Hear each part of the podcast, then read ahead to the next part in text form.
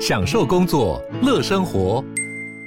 就算不在办公室，也能从容应对线上会议。HP Dragonfly 透过专业的 HP Presence 设计，内建降噪及会议快速键，搭配清晰的 Bang & Olufsen 音效，增强音讯及视讯功能。HP Dragonfly 顶级商务笔电，采用 Windows 11专业版，让您在会议中享有最佳的视觉和听觉品质。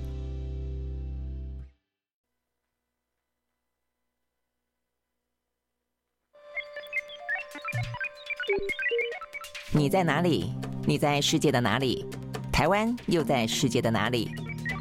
男生看世界，带你掌握脉动，看清局势，找到相对位置，定位自己的坐标。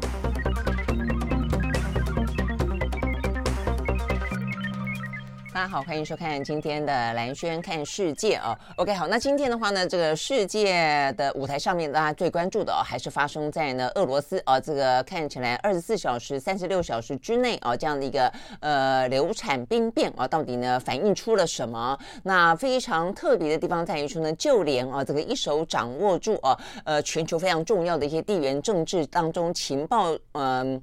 最灵通的美国啊，这个拜登总统，他到现在为止啊，他的一些相关的谈话，包括他昨天啊，特别的就在普丁呢发表电视演说，然后呢，呃，这个批评啊这场政变，然后的话呢，强调说呢，这个政变事实上呢，如果说呃是刻意要造成呢，呃，俄罗斯内部的自相残杀的话呢，正好啊，让这个呃俄罗斯的敌人就期待这样的结果，所以呢，呃，字里行间透露出来是。说。呃，当然，除了呃这个谴责呢，不具名的谴责了普里戈金跟瓦格纳集团之外，也暗指了，虽然没有直指哦，是这个是外国势力呢介入了这一次兵变，但是也讲到说，这个兵变显然正好正中了哦这个俄罗斯敌人的下怀。那这个俄罗斯敌人是谁呢？当然就包括了美国，包括了一些西方的盟友了啊。那就在这个普丁发表这个谈话之前，拜登哦，他事实上呢也先出来讲话了。那我们昨天也跟大家讲到过，说事实上美国的一些外交系统哦，其实。就在兵变同时就动起来了，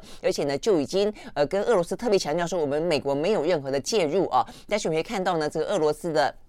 外长呢，拉夫罗夫他还是哦说要调查哦，调查看看有没有呢，呃，情外面的西方的情报机构呢，是不是从中间啊有任何的煽动？那我们要讲的是呢，事实上拜登在这个普丁哦他发表谈话之前，他显然的呃就知道哦这个俄罗斯很可能会玩这一招啦，就是说把所有的责任呢都推到了这个外部的势力来介入哦。那所以呢，他特别有强调说，他完完这个事情完完全全不关我们的事，是俄罗斯体制内斗争的一。部分啊，所以等于是他先发制人，好，所以这个部分的话呢，是在我们昨天啊的时间当中还没有掌握到的是拜登的谈话，但重点我要讲的是，拜登呢在讲了这么多，先撇清啊有关于呢这个。俄罗斯这场兵变跟美国跟其他的西方的情报机构有关之外，他也非常罕见的承认说，到目前为止，呃，美国因为媒媒体记者问他嘛，他说呢，我们还是没有办法呢完全掌握到全盘的状况，得到明确的结论。他说呢，整个事态的走向哦，要怎么个走？呃，可能还需要呢一段时间来进行评估，呃，最终的结果呢还尚待观察。好，所以呢这个部分对于这个呃拜登对于这个全球目前最大的强国，而且呢这个情报网络啊，这个向来呢那么的绵密，而且呢甚至对于俄罗斯要出兵攻打乌克兰这件事情，他们都已经提前掌握住了。当然，竟然对于这一次啊，他虽然说他两个礼拜前已经知道很可能呃俄罗斯内部可能会有这个瓦格纳集团的一些。动向，但是呢，都不是那么清楚，知道说呢，到底会用什么样方式，用什呃，用什么样的呃，确切的时间，以及接下来的呃。走向会如何？那我想这个部分的话呢，显然的哦，呃，代表的是这一场兵变其实反映出来的一个不透明的俄罗斯内部还是有非常多的一些波涛汹涌的一些内幕跟可能的一些呢比较复杂的纠葛的权力局势发展。OK，好，我想呢这个拜登啊、呃、这个话呢，我觉得比较重要的地方在这里，就他说不出来的部分反而是个最重要的部分。就到目前为止的话呢，呃，这个。俄罗斯兵变后的呃这个政治局势混沌未明。好，但是我想这个混沌未明就几个重要的事情，呃，在今天哦、呃、看起来是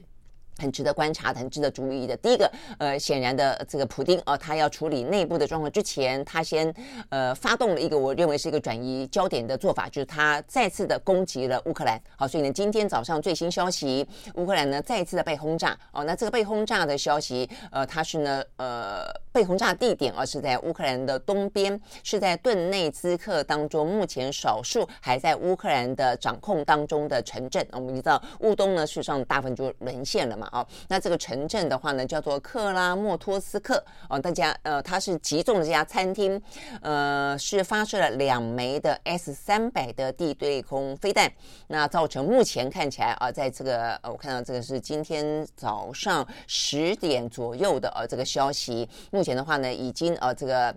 有三人丧生，四十多个人受伤哦，所以呢，这样的一个伤亡，其实坦白说也还不算轻哦。好，所以呢，这个废墟哦，这个餐厅哦，已经成为一片废墟。废墟当中的话呢，呃，乌克兰的内政部哦也说明了，他们确实找到了三具尸体，然后包括了一个呢未成年哦，就年纪很轻了，还包括还有孩童。那 OK，所以呢，还有四十二个人呃受伤等等啊。那 OK，这个相关的呃这个飞弹攻击还造成了一些呢大火持续的延。烧，所以呢，周边的一些建筑物呢，目前呢也陷入了火海当中啊，目前正在呃灌救，正在抢救当中。好，那这个部分的话呢，他们讲说呢，是乌克兰呃在呢被乌军哦被俄军围控的乌东当中哦，由他们控制的最大的城镇之一。那里面的话呢，呃，就是飞弹来袭的时候呢，餐厅里面挤满了人啊，正是一个用餐时间。好，所以呢，这个状况看起来。是还蛮惨的哦，但是我想也反映出来，也就在这样的一个兵变过后，突然之间啊，这个俄罗斯展开了啊这个呃飞弹的攻击。我想这个部分的话呢，转移焦点或者至少要对俄罗斯或对外界来证明，呃，这个第一个，普丁可能还是大权在握的局势还在掌控当中的；第二个的话呢，俄乌战争不会受到这一次俄罗斯兵变的影响。我想这个飞弹的讯息啊带来的可能是这个样子，但是是不是真的不会受影响呢？就不知道了啊。这个是呃飞。但是这个政治讯号啊，政治讯号，那所以呢，不会说呃就没有大到说攻击一个呃乌克兰的什么军事设施啦什么，它只能是就给你一个讯息啊，这个讯息是我想要传达，呃很多事情啊，在我掌控当中，很多事情还是会继续下去的。好，但是呢，呃，这个除了乌克兰的乌东啊，这个今天被轰炸之外，我觉得今天其实最具爆炸性的，会最具有故事性的，或是最具有戏剧性的一个谈话，事实上是白俄罗斯的总。统啊，这个讯息的话呢，我觉得很值得很多的推敲，而且呢，对于到底为什么普里格金啊，这个最终他的呃这个瓦格纳集团一路的挥军北上的过程当中，直逼了呃莫斯科，就在接近莫斯科的两百公里处，竟然会停下来，而且决定呢，他要呃折返。等于是放弃了这一场他所谓的正义游行那么一场活动，而且他自己呢要去流亡白俄罗斯。好，今天的话呢，白俄罗斯呃总统啊卢卡申科呢做了一个很长的说明，而、呃、这个说明的话，今天啊现在啊这个各国际媒体、啊、都大幅度的报道，因为他说明的这个过程当中他如何的折冲。首先呢，他先讲了啊这个呃目前普里格金应该人是到了白俄罗斯了哦、所以昨天的话呢有一些。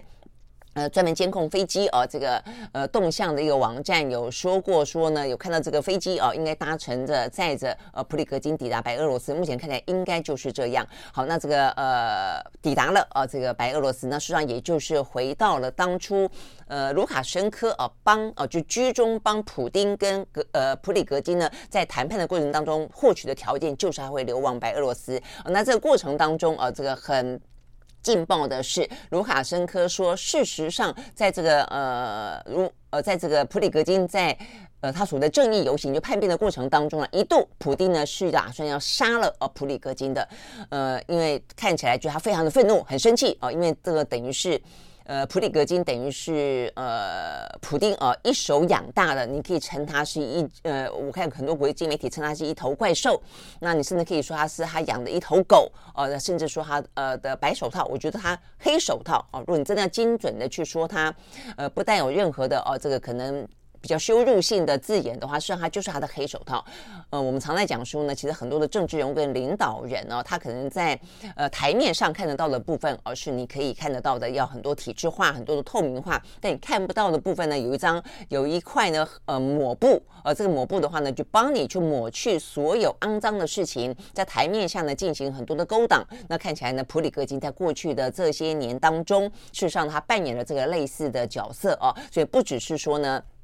呃，他让啊这个普里戈金呃获取了很多军方的呃很多学校的餐饮方面的合约，然后呢让他呢去呃这个成立了瓦格纳集团呃佣兵集团，然后呢参与了非常多的、呃、多起的在乌克兰战争之外的国外的战争，更多的是上他在中东地区跟尤其非洲地区啊呃越来越多的一些消息都看得到的部分啊，就是说他包包括呢可能去呃运送哦非法的黄金呃非法的钻石，获取了巨大的。利益啊，所以呢，事实上呢，瓦里呃普里格金跟呃普丁之间啊，他们的关系是非常非常绵密的啊，就所有的肮脏的勾当，呃，这个尤其是获利的啊这个部分的话呢，实际上普里格金帮他赚进大量大量的看不到的黑钱。那另外一方面的话呢，当俄罗斯这个国家不愿意呢在台面上出兵的时候，以国呃俄罗斯的军队之名呃去。其他国家呢，采取任何的军事行动的时候，就由瓦格纳集团所谓的佣兵集团啊，来呃这个呃帮他去完成，所以作为某个程度有点像呃灰色地带的掩护了啊，所以你会知道呢，这个普里格金啊跟普丁之间的关系啊，就权力来说，就金钱来说，就看不到的啊这个呃台面下的一些呢呃各式各样的勾当来说啊，双方的关系啊，包括当然是政治上的也是啊，这个等于是政治、军事跟经济上面事实上。双方都有相当程度的勾连性啊，所以当今天你养的呃一头怪兽，它现在呢反扑的时候啊，你可以想象呢，普丁啊有多么的愤怒。好，所以呢，这个卢卡申科今天最新的消息当中最劲爆的就是说，他说呢，呃，他跟啊这个普丁通电话，那普丁非常生气，说他说呢，卢卡申科。他说普里格都不接他电话啊，所以显然的看起来是普丁本来要直接的啊，这个找瓦格纳集团的普里格金谈判的啊，要求他停止呃这个相关的行动，那但找不到他，或者说普里格就不接电话，呃，所以啊，这他就找上了卢卡申科，要卢卡申科出面啊，去帮他呢处理啊这个呃等于是找啊这个普呃普里格金来谈了。那只在通话的过程当中，卢卡申科说普丁生气到说还要杀了哦，他说他呃。考虑啊，要杀了呢普里戈金。那当然啊，这个卢卡申科就说啊，他劝说啊，劝说了呃，这个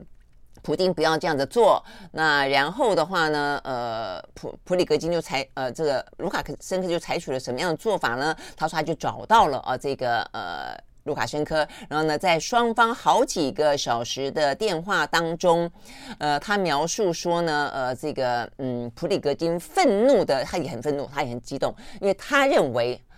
普丁觉得呢，呃，这个普里格金背叛了他。但是普里格金认为呢，普丁把所有的权力哦，尤其他们在前面帮忙杀敌，帮忙去呃做这场呢呃这个乌克兰的军事行动，那死伤这么的多哦，但是呢，他却觉得他没有得到普丁的信任，因为呢，普丁都听呃国防部长呢肖伊古的话哦，那尤其本来是呃前线的指挥官有一个是跟普里申科啊这个比较呃普里格金比较呃亲密的呃相互信任的一个呢前换前线指挥官，但在今年一月的时候呢被换掉了。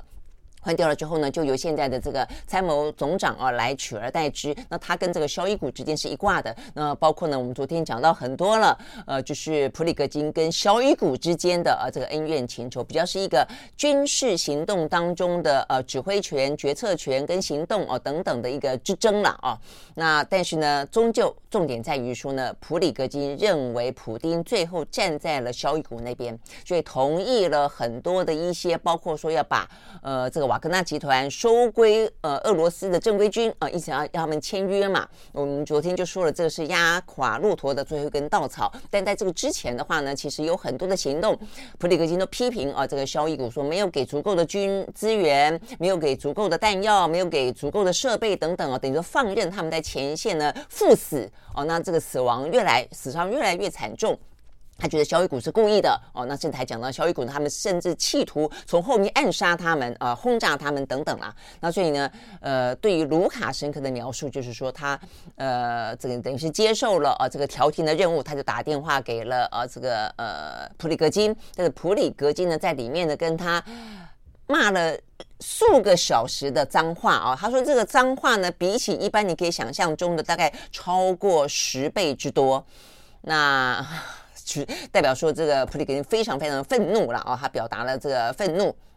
然后呢，他也不断的说他的呃目目标并不是普丁啊，他认为呢，呃，其实重点在于说，他认为俄罗斯的军方。领导阶层的腐败跟无能，他让他觉得非常的愤怒，而且呢，他觉得他的呃手下就那么一个一个呢呃被杀啊、呃，然后呢呃不但是前前线啊、呃、要去在乌克兰啊、呃、跟乌克兰军哦、对垒的过程当中呢死伤无数，在背后还被暗算哦、所以还要替他的手下复仇，所以你可以看得出来啊、呃，这个普里格金应该就是是一个属于呃很跟他的呃手下跟部属之间非常的情谊相挺，不过当然一定也要了哦，就你带兵要带。心嘛哦，如果你不能够跟他们呢，呃，共存完站在一起的话呢，你是很难去带领军队的哦，所以他因此感到愤怒。然后呢，事实上他当然愤怒之后，他又觉得普丁不站在他那一边，好，因此有点像兵贱呐。我觉得整个目前在卢卡申科的形容里面，他像是一个兵贱一样。但是他那个状况底下呢，卢卡申科的形容就是他决定。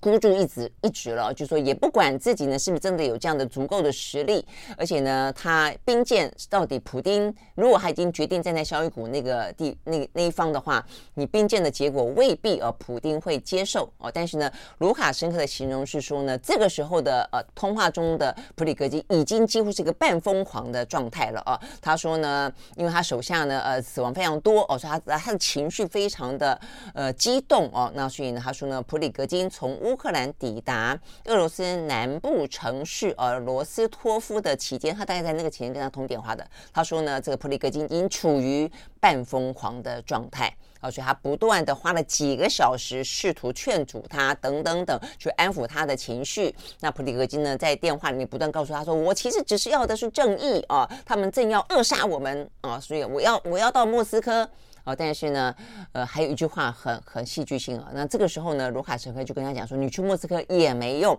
你在半路上就会跟小虫子一样被呃这个捏碎啊。”所以意思说，你等于是以卵击石了哦。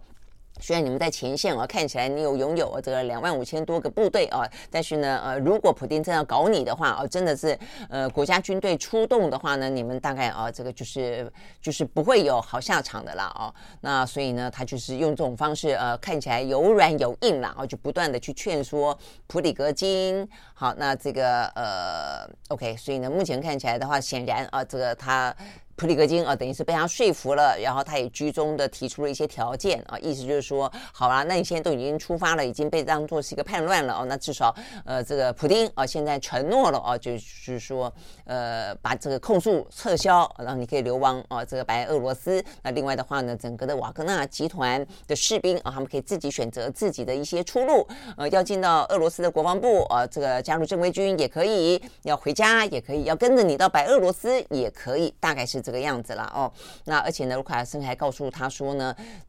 意思就是你不断的啊，你要所谓的兵谏啊，这个呃，普丁第一个不会理你，第二个的话呢，他说你想要啊，这个呃，把肖伊古跟他就说呢，没有人会把肖伊古跟格拉莫西呃格拉西莫夫，这个就是参谋总长，他说没有人会把这个肖伊古跟格拉西莫夫交给你的，所以意思就是说，显然的啊，这个呃，普里格金。在跟卢卡申科的对话当中，他一定是要普丁把这两个人交出来，因为他就是要这两个人，因为这两个人是他的呃死对头哦，军方的死对头哦，所以呢，就这个卢卡申科描述的这个今天非常的长哦，我看呃各个媒体都有这个。很巨细靡遗的报道了哦，那所以如果有兴趣的话，可以去看啊。那但是反映出来的应该就是呢，呃，双方了。坦白讲，呃，普丁跟普里格金应该真的就是闹翻了啊。那这个闹翻的过程当中呢，只是双方的情绪里面呢，普丁认为，呃，先是普里格金觉得他被普丁背叛，那所以他要去讨个公道，有点像这个样子，而且他要用兵谏的方式，他要呃普丁把呃这个呃肖伊古跟这个参谋总长交出来。哦，那然后以泄他心头之愤，而且替他的手下、替他的弟兄报仇，大概是这个样子哦。那当然，如果更可以的话，就拿回他的兵权。但很显然的，普丁就觉得说，你用这个方式啊，用用。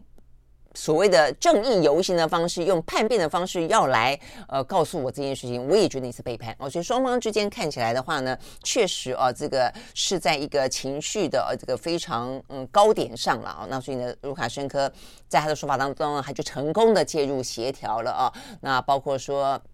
因为普丁呃埋怨普里普里格金不接电话，然后双方之间没有办法沟通等等等啊。那 OK，那当然我们刚刚一开始也讲到说呢，呃，普丁一度说他想要消灭、哦，这个等于是杀掉呃这个普里格金。那这个部分的话呢，也回过头来有点呼应了昨天，呃，普丁在兵变后第一次的电视演说五分钟里面有讲到说呢。他说：“之所以啊，他没有让这个事情演变成流血冲突，看起来是他按捺下来了哦。那这个部分的话呢，在卢卡申科的说法当中，他也说是他劝普丁啊，不要急着去出兵去镇压、去粉碎啊叛军。所以显然，普丁一度哦有这样子想要去。”出兵了哦，那只是他 hold 住了哦。那 OK，所以呢，等于是呃，在卢卢卡申科的斡旋当中，确实普丁呃有了一些呃自制哦、就是用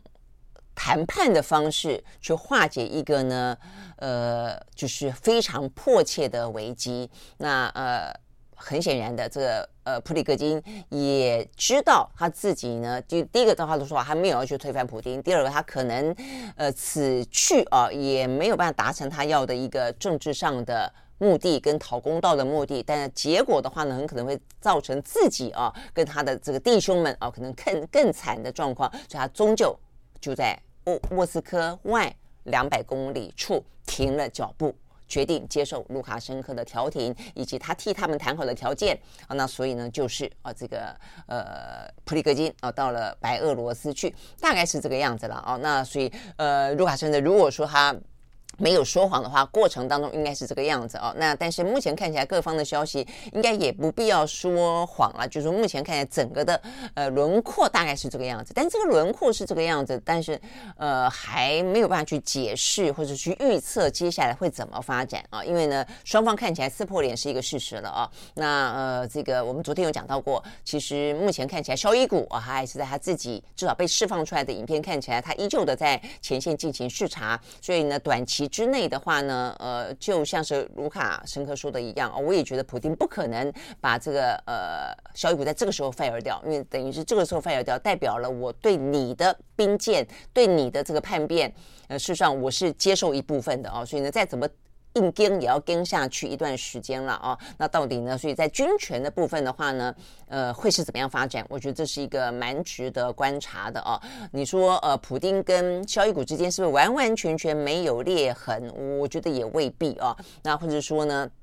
在这些今天我们看到这样的一个局面底下，萧伊古还怎么样子可以去很很嗯成功的啊这个呃带领啊他们的弟兄，尤其里面如果有瓦格纳。集团的话，我想这个都是问题哦，所以这是一个呃军权上面的军队当中的问题。那另外一个就是政治上的问题，就是普京的权力结构的问题。这呃，今天就算卢卡申科出来讲话了哦，我觉得还是没有办法完完全全的去解释或者让我们确认知道说这件事情。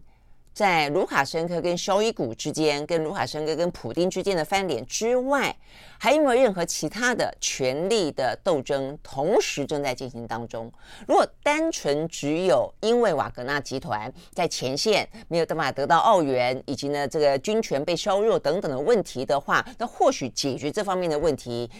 隔一段时间再解决也可以啊，他可能就就就没事。那只有这样子吗？仅止于此吗？我想这个部分是？目前谁都没有办法回答的事情，也是？为什么拜登讲到目前为止，他认为。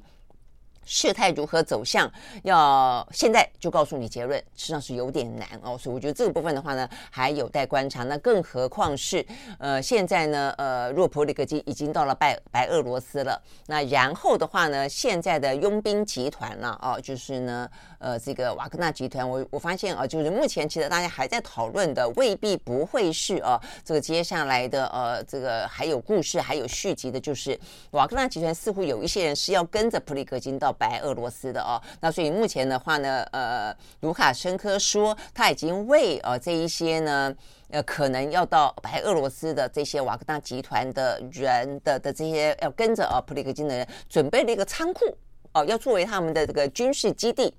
哇，那这部分就有意思了哦。那如果人很多，他已经成为一个呢，呃，够分量的哦，这个呃，具有杀伤力的哦，这个影响力的军队的话，那这一这一支军队会在白俄罗斯里面扮演什么角色？哦，那我觉得这部分事实上是很诡异的哦。那当然，如果说他跟的普丁真的翻脸的话，他应该不会。帮啊，这个普丁去做一些什么样的一个军事行动？但是哦，你从今天、昨天、今天的一些相关的讯息，会知道说呢，北约国家非常的担心，非常的担心啊，包括尤其就是在乌克兰旁边的波兰啊，为什么波兰对于乌克兰的呃这一场战争啊，这个俄乌战争当中最担心？因为乌克兰如果不守，那接下来就是波兰啊，那所以呢，现在目前看起来的话呢，瓦格纳部队转往白俄罗斯，会不会成为东欧？不稳定的一个新的变数、新的来源、新的风险。目前看起来的话呢，北约呢是这样的一个担心者啊，所以目前看起来呢，这个是来自于哦这个。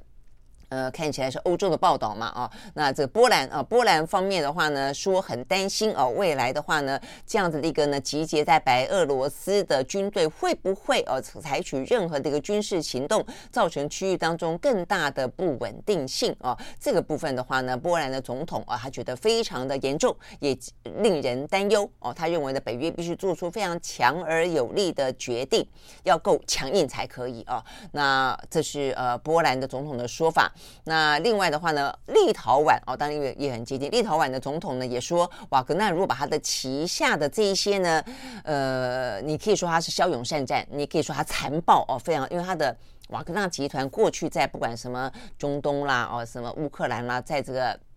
非洲啊，都以非常的残暴，呃为为闻名哦，所以他就说呢，如果把这个连环杀手啊部署于白俄罗斯的话，这个立陶宛的总统说，所有的邻国呢都会面临着更大的不稳定的威胁。好，那呃，那但是这个部分的话呢，我们看到这北约的秘书长啊，这个史托滕伯格，他倒是说，因为下个礼拜啊，这个在立陶宛。应该讲下下礼拜吧，这个七月十一、七月十二，北约哦要在立陶宛举行峰会。我想这个讯息我们过去这这段时间都有谈到，因为呢，现在俄乌战争的状况底下，这一场北约的峰会是重要的啊。那这个重要的的部分，那个时候啊，在呃俄罗斯的这一次的内乱之前，大家看到的重要性可能是在于说。可能乌俄乌之间什么时候会坐上谈判桌？那要怎么样塑造一个坐上谈判桌的有利条件？那在这个呃有利条条件出现之前，俄乌势必要再打一回合。那在这个打一回合的过程当中，呃，北约要扮演什么样的角色？哦，那过去呢，这段时间看起来北约是提供。更多的武器，希望呢这一波谈判前的啊这个呃再一次的交火，乌克兰能够尽可能的得到他的呃胜胜算跟胜果啦，这样因为有利于谈判嘛哦。但是显然的，俄罗斯也在做准备了哦。那另外的话呢，他们就会谈到说呃乌克兰的重建啦啊，如果顺利的话，呃我们刚刚讲一个谈判啦，要一个重建啦，那还包括了是不是？啊，要说服乌克兰呢，可以坐上谈判桌，除了给他更多的军援之外，就要同意啊，他成为北约的一份子。那当然啊，目前看起来成为准北约成员几率真的很不高。但是怎可不可以是一个其他形式的啊，跟北约加入啊更紧密啊？这部分的话呢，是这场峰会本来。呃的关键啊，但是目前看起来的话呢，有了这场俄罗斯的呃内战啊内乱，那所以啊，俄罗斯到底发生了什么事情？那这件事情会怎么样影响到接下来的俄乌战争以及北约的安全？我相信会是接下来啊这个七月十一、七月十二在呃立陶宛要举行的这场峰会当中更重要的议题了啊。好，那也因为这样的关系，史通史托滕伯格他就在这件事情啊之后他说，北约呢将在立陶宛举行的峰会当中，呃，来讨论这件事情，而且他们基本上会同意要加强、再加强国防哦，来保卫所有的成员国，尤其是跟呃俄罗斯的盟友白俄罗斯接壤的各国。OK，好，所以等于是先前担心的是俄罗斯，现在还担心到了白俄罗斯了哦，因为呢，现在瓦格纳集团不晓得有多少的人会进到呢白俄罗斯去。OK，好，所以我觉得，不过这个事情也诡异的部分了啊，在于说，如果是一个跟普丁翻了脸的佣兵集团进到了白俄罗斯，所以他照理说应该不会再为普丁所用，那他会为谁所用？为白俄罗斯吗？那白俄罗斯他自己有他自己军事上跟政治上的意图吗？因为他过去都是听俄罗斯的话的啦。所以我觉得这部分其实还有点灰色，有点模糊哦。你看不出来，如果瓦格纳对于北约来说，他们现在心里面这么的担心，他们担心这个瓦格纳集团接下来会效命于谁，为谁发动战争啊？我觉得这个事情也还是啊，这个显然的，在这个呃立陶宛的峰会当中会会有一部分讨论的了啊。那呃，史托滕伯格也说。呃，到底啊，这个普里戈金转往白俄罗斯之后啊，他的部队呃会如何的呃发展出一个什么样的状态，而会造成什么样的后果？他也说现在研判言之过早。OK，好，但是他只是承诺哦，他说他他绝对保证北约一定会好好讨论这件事情，会保卫所有的盟邦以及北约的每一寸土地。好，所以呢，呃，这一次的。呃，这个俄罗斯啊，这个的这个事情对于北约国家来说，而且包括呢这个普里格金啊这个部分，呃来说啊，显然的还有很多啊这个待解的，或者看起来要看他整个局势怎么发展的，呃这个部分啊还可以等着观察就是了啊。好，那另外的话呢，呃我们刚刚讲到了，就是呃普里格金到了白俄罗斯了，那白俄俄罗斯也帮他准备了一个很大的啊这个仓库一个基地哦，让他作为他们的一个呃落脚处哦。那另外的话呢。我们也看到的是呢，反过来回到啊这个俄罗斯，那俄罗斯对普京来说，他现在最主要的事情哦，就是巩固他这件事情所造成的，他可能在内部的团结上面出现的可能的裂缝，还包括了呢俄罗斯的人民，还包括外界看待他的领导权威哦，可能呢因此而不管有没有到脆弱那个程度，或者他摇摇欲坠，或者是遭到了挑战这件事情啊，所以首先他要做的事情就是先。我觉得很明显，就是你要么就怪罪啊、外国势力介入，要么哈就是直接啊、这个抹黑，嗯、呃，这个瓦格纳集团啊，所以呢，嗯，现在普京显然他最新的发言就在抹黑啊，不管是抹黑还是讲实话了，但以前都美化啊，因为过去是是合作伙伴嘛啊，所以他就。美化了啊，这个普里格金美化了这个佣兵集团，过去不断的称赞他们很英勇嘛。那现在最新的消息呢？呃，普丁啊，他对外说，这个佣兵集团呢，如何的啊，从俄罗斯的政府当中，俄罗斯的国库当中拿走了多少的钱？OK，好，我想这个其实啊，这个有点像，呃。翻脸了啊！翻脸了就要算账了嘛！啊，OK，好，那这个普丁怎么说呢？普丁说呢，呃，这个普里格金啊，跟这个瓦格纳集团，光光过去一年就得到了俄罗斯呢国家将近二十亿美金的资助。然后的话呢，呃，然后看看哈，资助，呃，光光是去年五月到今年五月间啊，他说呢，从国防部里面呢就拿到了十亿美金。呃，然后的话呢，他的外汇公司啊，这个叫做协和，呃，Concor 的这家公司啊，也从呢俄罗斯的军队伙食的国家合约当中也赚到了十亿美金啊，所以一部分是吃的，一部分是呃这个替他打仗的啊，所以这两边加起来，光光是这个就拿到了二十亿美金一年哦，一年，那呃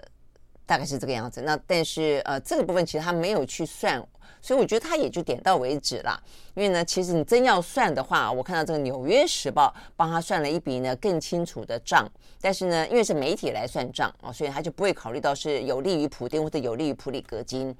普丁来算账，一定一定是算把对自己不利的呢掩盖下来，然后呢去指责哦普里格金，所以他只讲过去这一年。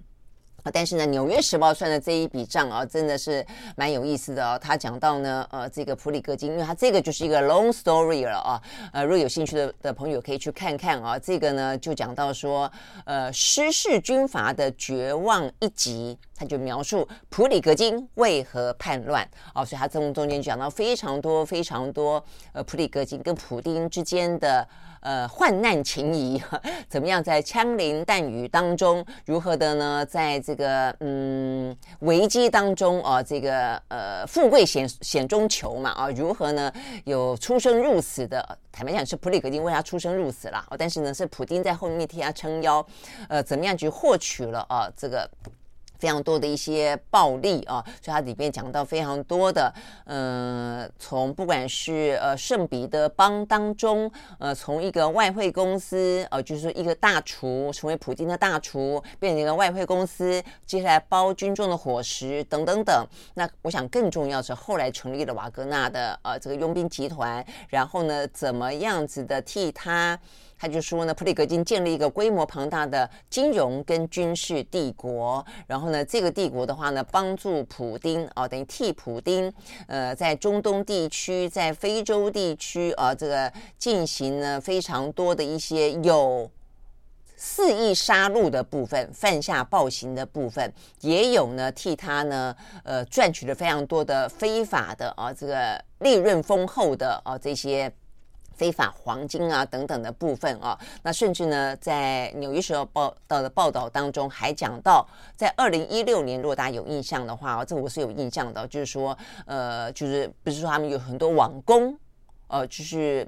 呃去干扰了美国的总统大选。他们说呢，这个网攻是来自于呢，呃，俄罗斯的圣彼得堡有一个叫做 Trom。Farm，然后它翻译成呢，呃，巨魔，巨魔，呃，这个农场来，意思是妖魔鬼怪就是了，非常巨大的呃魔兽。那但他们自己啊、这个叫做互联网研究机构啦，就是披着一个很很很很很科技化、很现代化的名字啊。那事实上，它是在进行在养网军啦，然后到处去渗透啊，去这个呃颠覆啊，这个其他国家去扰乱其他国家的总统大选。那对于俄罗斯来说，当然它非非常重要的一个。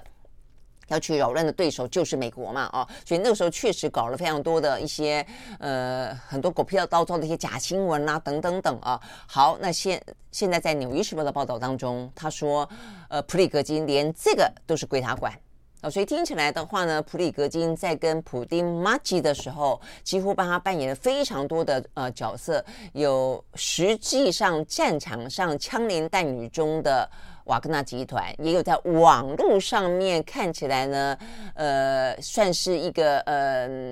不流血的，但是也是某种战争啊，这个数位战争也在里面的网军哦，也是替他呢哦到处哦去进行一些攻击，然后呢，当然也包括更多的利润的部分。好，那当然啊，这个在《纽约时报》的这个报道当中就讲到说，那为什么会叛乱呢？呃，建立起那么大一个帝国，他说呢，因为啊，这个普里格金对于普丁。呃的更多的政，以前就是我帮你做这些事情，我不碰政治哦，所以政治是你去那个，但是显然的，普里戈金也越来越做大啊。那尤其是我想是这一次的俄乌战争啦，因为呢这么多的一些军令啊，军中的决策，那这个东西是涉及到政治的啊，就是说，所以他就说，随着啊这个普里戈金呢在政治上面对于普京的反抗越来越强烈。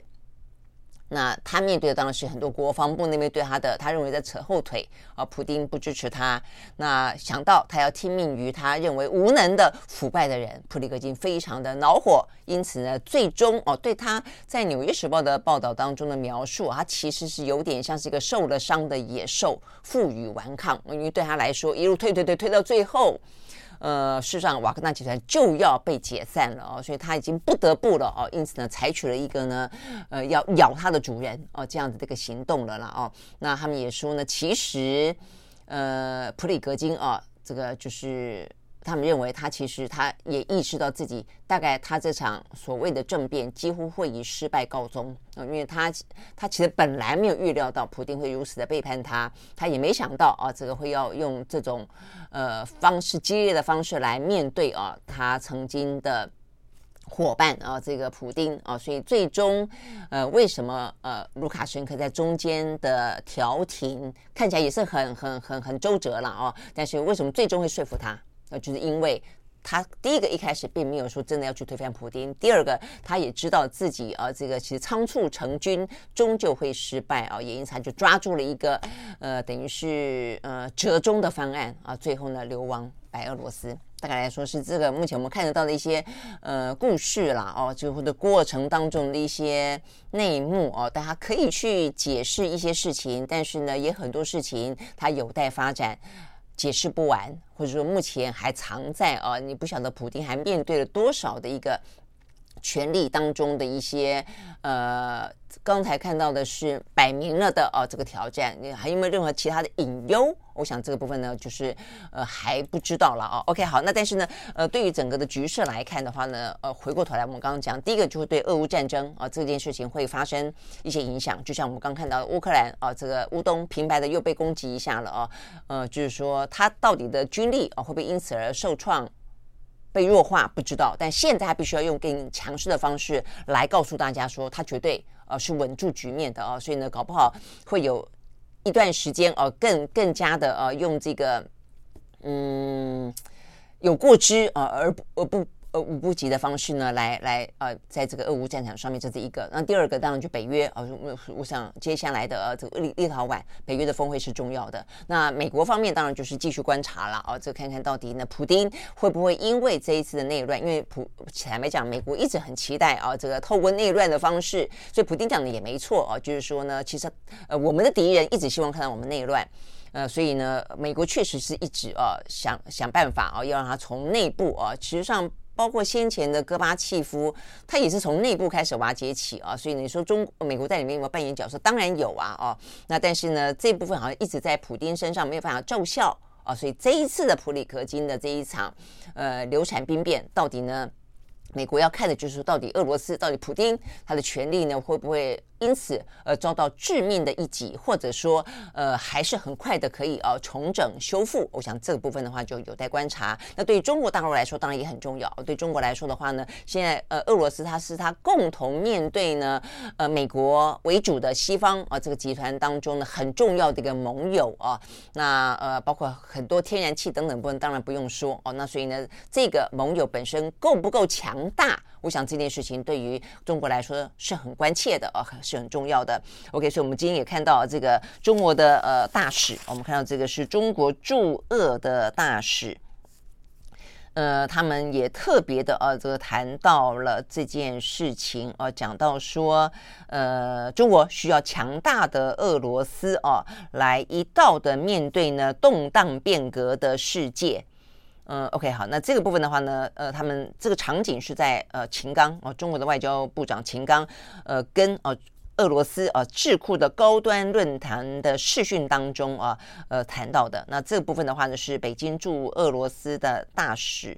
呃的说法啊，就中国需要强大的俄罗斯啊来共同面对呃这个部分。OK，好，所以呢，你会知道呢，中俄之间啊，这个它的相互需要也是非常的呃密切的啊，所以呢，俄罗斯啊在这一场的。整个的啊，这个内乱过后到底状况怎么样啊？是，我想这部分都是啊，大家会要去关心的。好，大概来说，这是我们今天掌握到的最新的啊，有关于呢呃这个部分的消息。OK，好，那看完这个有关于啊这个。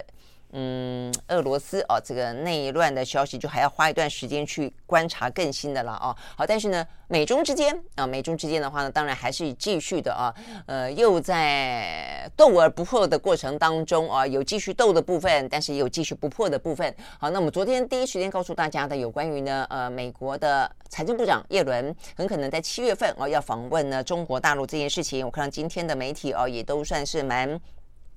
呃，大幅度的报道啊，因为如果是的话呢，就是在继布林肯之后，第二位的部长级的人，呃，会访问中国大陆了哦。那他可能会铺陈的更多的是，第一个当然就是接下来可能的拜习会啊。那第二个的话呢，就是在经济部分，因为耶伦的话呢，在经济部分，那就是面对目前呢，今年一整年啊，这个全世界呢。呃，这个经济逆风的状况啊，当然还包括了美中之间在科技冷战、半导体产业的部分。那当然还包括了一些什么货币问题啦，啊等等等，我想都会是呃这个叶伦此行呃会比较受到关注的部分了哦。所以呢，这部分在今天大家有后续的一些相关报道。但是呢，这个呃斗而不破的部分呢，是有这样子一个呃。它其实不算是一个很长足的啊，很很巨大的进展。我觉得又像匍匐前进啊，就是慢慢的啦啊。因为呃，中国大陆在这一次啊，这个面对美国，他坦白讲，他态度摆得非常的强硬啊，底线画得非常的清楚哦。所以如果你没有在底线当中有一个清楚的表达，呃，除了台湾问题之外，当然还包括了美国啊的对于中国，中国一直觉得说，呃，我就算跟你好一点，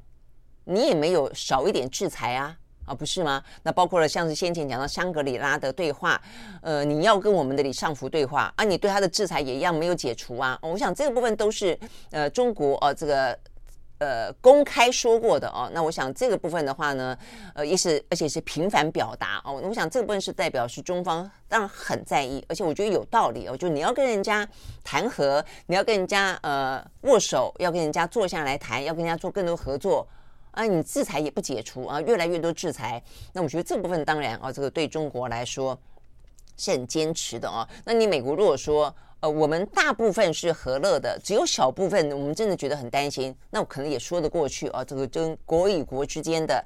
呃这个呃，不管是竞争合作来说，你还可以说得过去。但现在美国对中国，在美呃中国的眼中，就是你几乎是。全方位的啊，不只说你讲的半导体而已了，而且这个半导体也是无边无际的啊。那我想是这个部分了。所以总而言之，我们刚刚讲说斗而不破的部分，不破的部分的话，在匍匐前进当中，那都要看接下来的斗怎么个斗法啊。好，那这个最新的部分的话呢，我们昨天也在第一时间告诉大家的是，呃，美国这部分的话呢，现在呃似乎呃有打算要祭出。呃，就是在七月底嘛，他们说有更多的一些呃行政命令啊，是要去规范更多的跟半导体或者半导体之外，包括 AI，包括量子运算。呃，更多的一些出口限制。好，那这个部分的话呢，呃，在昨天的讯息呃，我们有谈到。那今天的话呢，《华尔街日报》呢更进一步的报道啊，这个专门针对的是 AI 晶片这个部分。他们引述了知情人士的报道啊，说呢，这个美国针对呢中国的 AI 技术的实实力啊，这个日益成长呢，非常的担忧。所以先前的话呢，本来在去年已经针对呢。呃，辉达就是嗯，NVIDIA 啊、呃，还有 AMD 都已经呢有禁止出售。高阶的 AI 晶片，但是呢，今天最新的消息是说，他们很可能会再把这个呃这个晶片的限制再往下降一点，意思就是说呢，不只是高阶的，一般的或者说稍微低阶一点一点的也会在限制之列啊。所以呢，这边比较具体的报道讲到的是，比方呃先前的话呢，NVIDIA 啊还在中国大陆推出呃比这个。呃，A 一百啊，这个是比较高规格的啊，把它这个取而代之推出这个规格比较低的，叫做 A 八百啊。但是现在来看的话，最新消息，《华尔街日报》的报道说，美方呢考虑新的限制令，就是连 A A 八百都这个晶片都不让你卖给中国大陆。OK，好，所以呢这个部分的话呢，是我们看得到的啊。那如果是的话，可能就不只是 NVIDIA 的啊，包括呢这个 AMD 都是哦，就这些有在出产。呃，比较的高阶或是次高阶，就是总而言之，是跟 AI 晶片有关的部分的话呢，现在美国似乎呃都哦这个防备的越来越严密啊，所以呢，就是今天《华尔街日报》最新的消息，美国考虑对中国寄出新的一波的 AI 晶片出口管制。那事实上的话呢，呃，这个美国呢还是呃不断的揪火啊，在针对呢 AI 针对半导体啊这个管制的话呢，呃，它是拉帮结派来进行围堵的啊，这个动作实际上是非常。绵密的，先前的日本，先前的韩国，还包括了荷兰嘛哦，所以荷兰现在也正在评估，是不是连比较低阶的啊都要去禁止啊，这个艾斯摩尔哦都都要去禁止对中国有一些相关的设备跟技术的输出，尤其是设备了啊。那如果是的话，我相信这样的一个。对于呃这个半导体产业 AI 产业的斗的这个部分的话呢，呃还是哦、呃、这个对中方来说显然不会可能去接受的了哦，所以我们也因此来看一看呢，在昨天在天津登场的一场啊呃被他们称为叫做夏季达沃斯的一个呢世界经济论坛啊、呃，这个世界经济论坛这一场论坛叫做新领军者年会。那昨天呢，在天津登场啊，你会看到就是包括中国大陆的国务院总总理啊，他在里面致辞。李强最近啊，这个在国际的舞台当中，现在看起来就是蛮活跃的啊。他也才去访问过这个呃法国、德国，然后参加过他们那边的经济论坛、金融论坛啊。那现在回来了，呃，等于有点在北京啊，像是一个地主国了啊。那他在这个论坛当中。第一个你会看得出来，中国在经济部分要突围的行动啊，尤其这是一个李强擅长的部分啊，他这个动作非常非常的积极。然后呢，这个李强啊，他看起来样子啊，我觉得看起来看样子还还蛮温和的啊，而且是一个经济当中的专业幕僚型的。但是啊，他在昨天呃这个被称为夏季达沃斯的经济论坛上上面，他针对美国的谈话啊，坦白说这话呢讲的一点也不含糊，也非常非常的强硬啊。他呢就批评啊，他就说呢。他没有点名美国人，他讲西方他，说西方呢现在正在讲所谓的什么降依赖啊、去风险。他说他根本是一个被炒作的伪命题啊。他说呢，中国大陆坚决反对把经贸问题呢给政治化哦。他说呢，政府的相关政府跟一些相关组织不应该越俎代庖。呃，应该让企业自己去做判断。他说，如果有所谓的，就是去风险嘛，而且他意思是说，如果呢，呃，在这个呃市场当中有任何的风险，一定是企业最敏感啊。哦，所以企业自己会去做判断，企业自己会就就选择，它一定是趋吉避凶嘛，哪需要你政府呢去越俎代庖去替他判断什么是风险呢？哦，所以他的逻辑是这样讲的哦，所以他就说呢，呃，不应该由政府跟相关组织哦，把这个去风险化给扩大化、政治化、意识形态化。OK，好，所以呢。这个是李强啊，在昨天啊，显然的，对于呢，呃，美国到现在为止啊，原本的禁令没有放松，现在的很多的禁令啊，还打算要寄出更新的，呃，这个更多的限制的啊，这个针对的是 AI 晶片的，我想这一部分都让中国呢，呃，感到啊，这个就是。一方面啊，就说要继续的要恢复往来的样子；在二方面的话呢，呃，彼此之间啊，这个相关的啊，这个非常尖锐的针锋相对的部分，他们认为呢，这个美国啊并没有松手哦，所以呢，我想对他们来说，这个美中之间啊，看，因为这样整体分析来说，美中之间的紧张态势，坦白讲，现在应该还是很紧张的了哦。好的，不过呢，在昨天这个会场会场当中啊，这个李强也讲到中国大陆自己的经济了啊。他是讲到说呢，呃，目前看起来还觉得回升的态势蛮明显的。然后呢，呃，其实现在在看呃中国大陆的经济啊，大部分的一些，包括中国大陆自己的呃数字也显示啊，这个第二季其实目前看起来状况不太妙啊，呃，没有第一季就第一季好，但第二季看起来不是那么好啊。那更何况很多的国际之间的一些经济的组织啊，都调降了中国大陆呢第二季的经济成长率。好，但是啊，这李强显然很看。好，中国的第的的经济，他说第二季呢铁定会比第一季好，然后说呢全年啊应该可以实现百分之五左右的经济成长目标。OK，好，如果这样听起来是蛮乐观的哦哦，因为呢在呃第一季的话，如果没记错的话，好像是四点五左右嘛哦，所以呢如果你要平均是五的话，接下来可能要到六点多哦。OK，好，那这个部分的话呢，看得出来。呃，不管做不做得到是一件事情哦，但李强显然被赋予了非常重要的重责大任，就是呢，在这样的一个复杂的政地缘政治气氛当中，他必须要让中国大陆的经济成长，那呃，就是他们所谓的双循环啦，呃，内需一定要起来，再来的话呢，所谓的外部的状况，尽可能的。呃，不要讲脱钩了哦，就是说一定要想办法让这些国家不要跟他脱钩，甚至呢，连去风险化这件事情现在都被他批评啊。所以你会发现呢，中国的态度并没有退让，而且呢，越来越强硬啊。因为先前在讲脱钩，如果你真的要去比较它这个严重程度的话，脱钩比去风险来得更严重哦。所以后来本来讲脱钩的欧美，现在不讲脱钩了哦。美国后来也接受欧洲的说法，说不可能脱钩。但是用去风险化来替代这个字眼，然后呢，呃，也来呃，等于是跟中国当之间也试出一点点善意。但很显然的，中国大陆现在对于去风险化这几个字也不认为是善意啊，他认为连去风险化风险哪需要你去去啊，这是企业的事情啊。所以如果你来政府来带头说，就是你在搞意识形态，你在搞政治斗争啊。所以呢。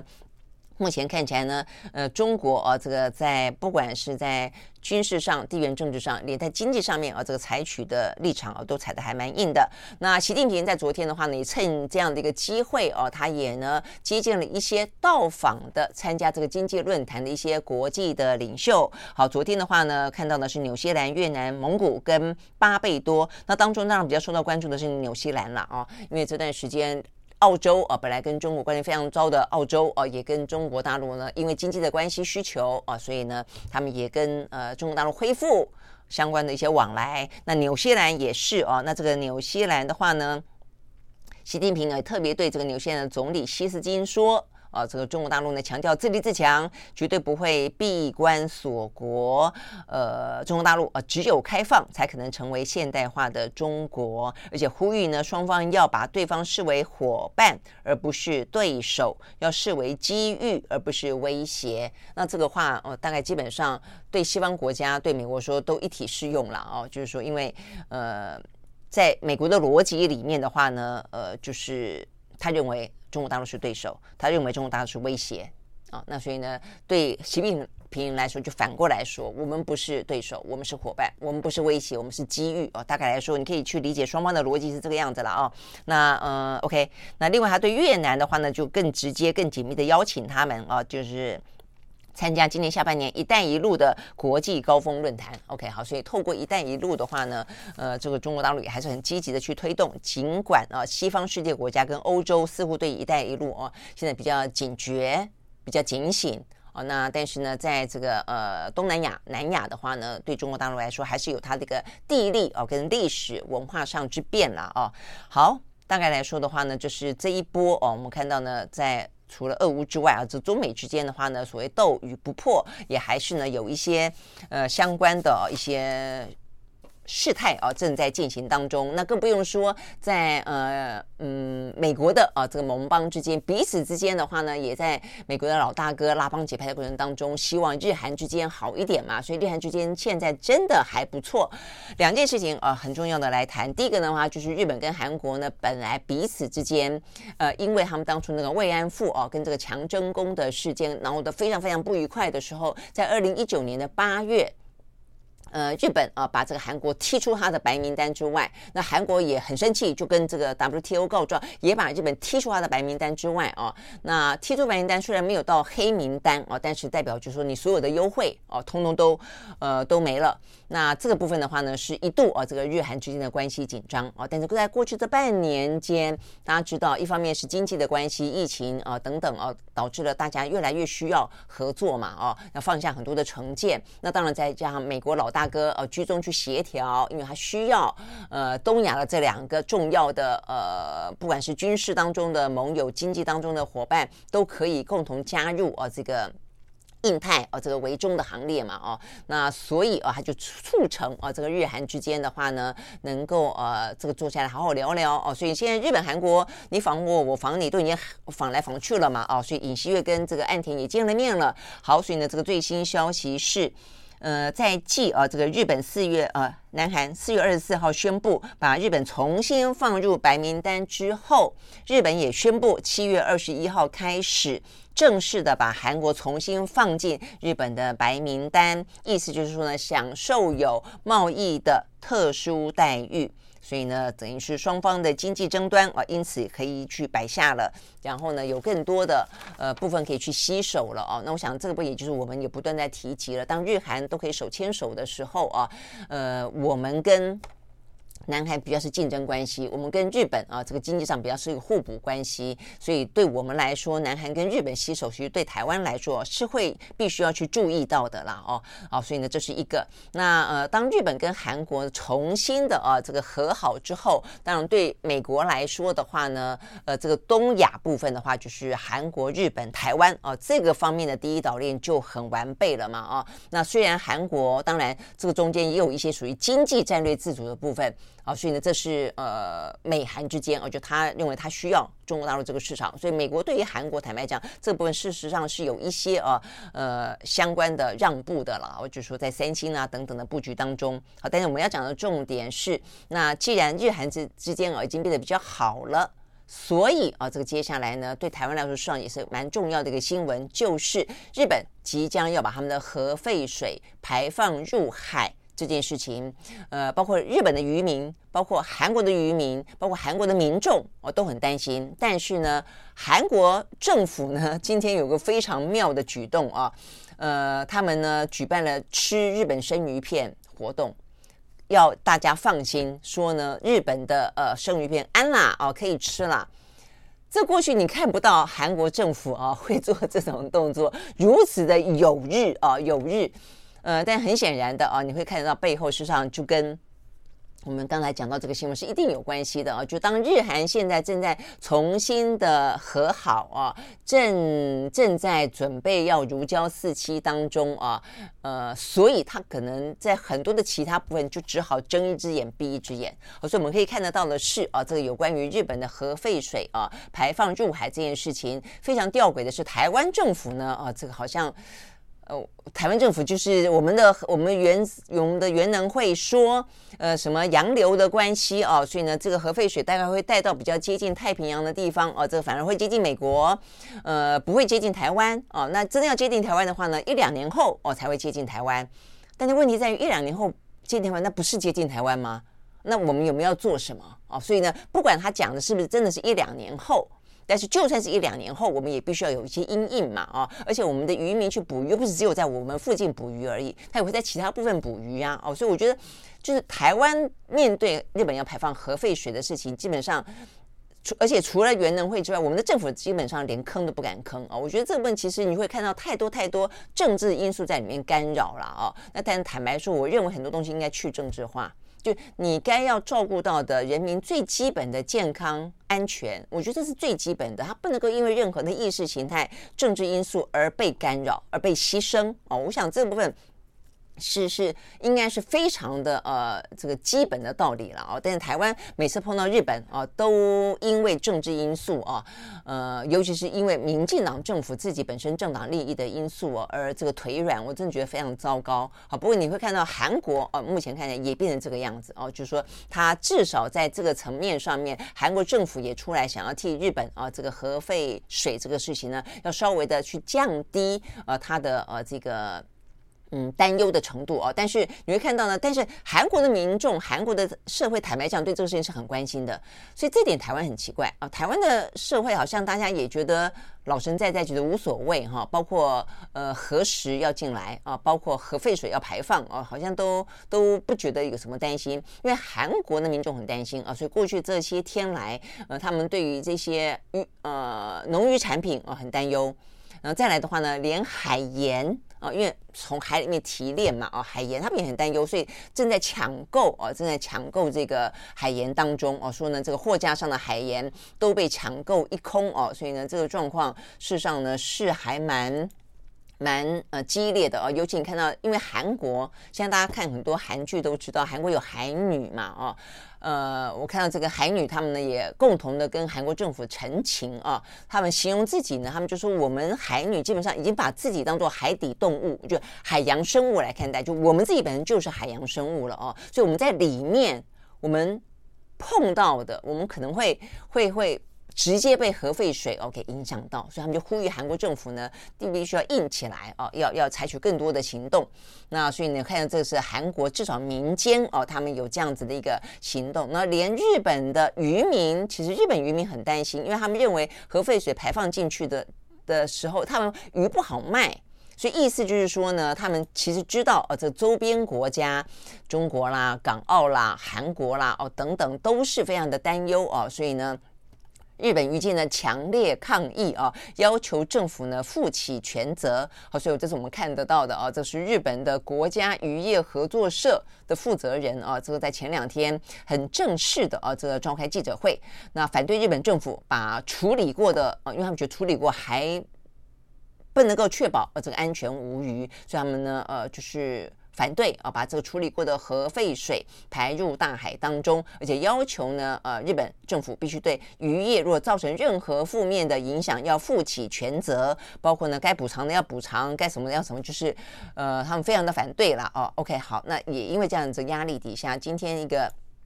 主要的新闻那就是呢，岸田文雄。好，岸田文雄哦，他说他打算呢，在七月四号啊，想要去见联合国国际原子能总署啊，呃的呃署长哦，那还希望能够见面。那因为目前的话呢，呃，国际能源署的署呃能源署正在。检查啊，日本所谓的处理过的核废水是不是真的可以啊安全无虞的排入大海？所以现在正在进行检验当中。那当然，呃，日本自己已经先宣称说他们已经经过处理过了啦，哦，所以他们说他们这个所谓的氚含量，我觉得那个一个气里面这个一个河川的氚，那个氚含量，意思说是安全值哦。但是目前因为大家都不相信嘛，哦，所以呢，现在日本政府的话呢，就希望能够得到呢国际原子能总署的背书啊，等于是它至少是一个。国际机构，那所以他来背书的话呢，那么他就更可以啊，呃，确认在就是就是最近了，就是今年夏天就要把这个核废水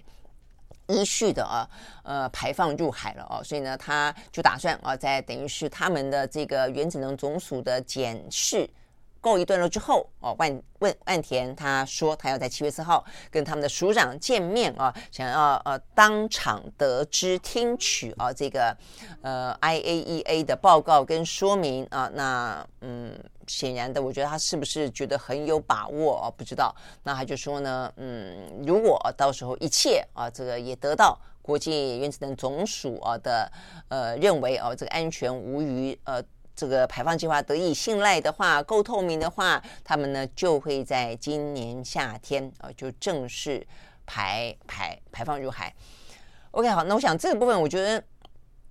就足不足以影响到日本的决定啊？我觉得这是这是一件事情了啊。那而且，但是至少给他们压力，他们会让他们整个的呃排放的行动跟必须要去处理的。因为我看到很多的一些呃这个核能专家谈到的，就是这里头不只是穿的问题啊，还有这个色啊、深啊等等其他的一些可能的哦、这些。呃，金属含含元素还是有带有一些辐射，还是值得担忧的。这我觉得这是第一个。第二个就是说，你站在国家的立场，国家立场，你好歹要要表达你的立场。我觉得你是不是能够影响他？你不要以为哦自己是小国就没关系，就就不不不具有影响力，因此就不表达。我觉得这不是这个样子的。我觉得这是一个国家应该要有的立场，而且国家要有的立场应该是一个一致的立场。呃，所以我觉得碰到日本就腿软这件事情是非常令人不齿的啊。那再加上这件事情，事实上它确实是会令人担忧的。而且你表达立场之后是可以给日本压力的啊。那我要讲的是，呃，因为这样子一个立场的表达，所以日本外务省最近正在用线上会议的方式对日对韩国政府。举行说明会，哦，所以呢，甚至呢，呃，韩国专家上个月组团到福岛核电厂进行视察。那日本方面的话呢，还有官方去接待他们，那进行很绵密的说明。那之后的话呢，还担心不足以说服他们，还补充很多的资料给他们，追加很多的讯息。所以我的意思是说呢，之后哦回去了以后，还用线上会议的方式持续的跟他们进行报告。所以我听说，当你自己。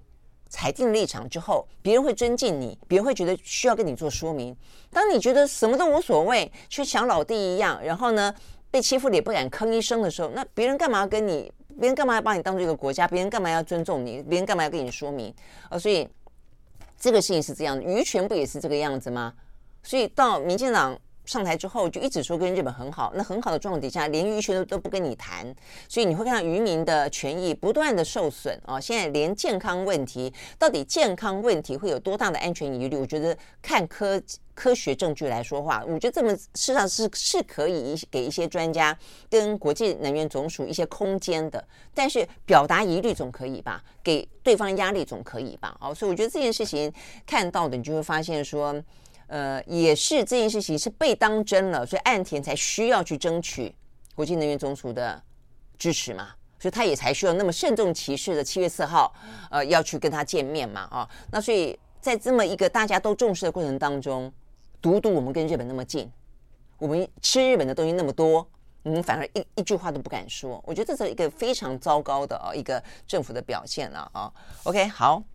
这些是我们今天看得到的比较重要的哦，然后反而在两岸部分的话呢，呃。民进党政府就是能能印的就印，甚至不不该印的也都印啊！我今天看到一个新闻，就是呃，现在刚才讲到夏季达沃斯嘛，哦，那现在的话呢，其实台湾正在举行夏季旅展。那这个夏季旅展会知道说，因为疫情过后，其实很多地方都放宽了，但是我们跟中国大陆之间一直因为政治的关系啊，就是你先放我先放我后放了，就搞得反正就是僵在那个地方了哦。所以呢，有开放一些。哦，但是呢又没有全面性开放哦，那所以呢借由这一次的夏季旅展，本来台湾的旅行业是非常的期待啊、哦，他们呢说他们要邀请一些呢大陆的呃观光，包括什么什么海旅会的啦，啊、哦，包括一些各个省省市的观光官员来台湾啊、参加这个旅展，然后呢如果是的话哦，台湾这边如果说放行的话，哎，代代代表呢呃可能春风来了啊、这个看起来呢有点融冰了，结果。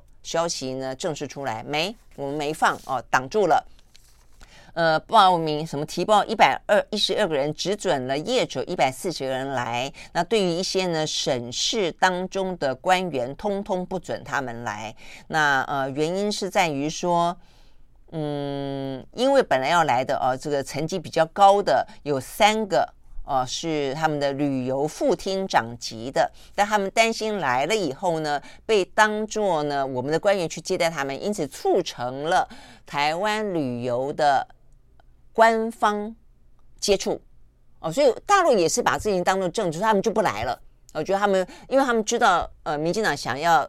想要进行官式的接触哦，所以所以他们就是担心啊，造成了这样的一个既定事实，所以他们就不来了。那呃，现在民进党政府的就因为这三个人不来了，就官员通通溜就都不要来了哦，所以呢，就是呃只准业者来。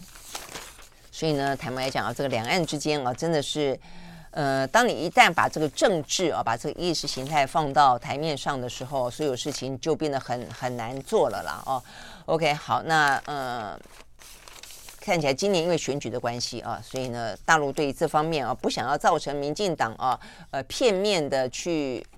呃宣称他达成了官方的相互接触，因此呢，他们就变得很谨慎。那对于呃这个呃陆委会来说的话呢，也因为啊这个选举的关系啊，就是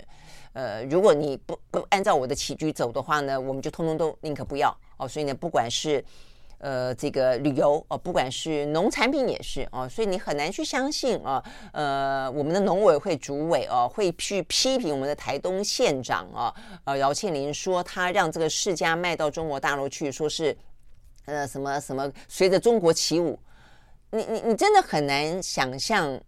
我们的官员他只服务政治，不服务百姓的，所以也不服务这一些什么农民渔民的。哦，所以呢，陈吉栋讲的话，他还可以在位置上，我真的觉得非常的匪夷所思哦。所以，对岸确实哦，有些部分的话呢，统战也好，或者有些政治部分，尤其他们反台独哦，不支持台独这件事情哦，对民进党不信任，那这件事情是摆明了。但是民进党政府他更多的一些事情，用所有的意识形态去自我捆绑，而且牺牲、哦、这个人民的福祉这件事情，我觉得也是到了一个匪夷所思的状况。OK，好，所以呢，这是我们今天看得到比较重要的一些相关的新闻。明天同一时间我们再会，拜拜。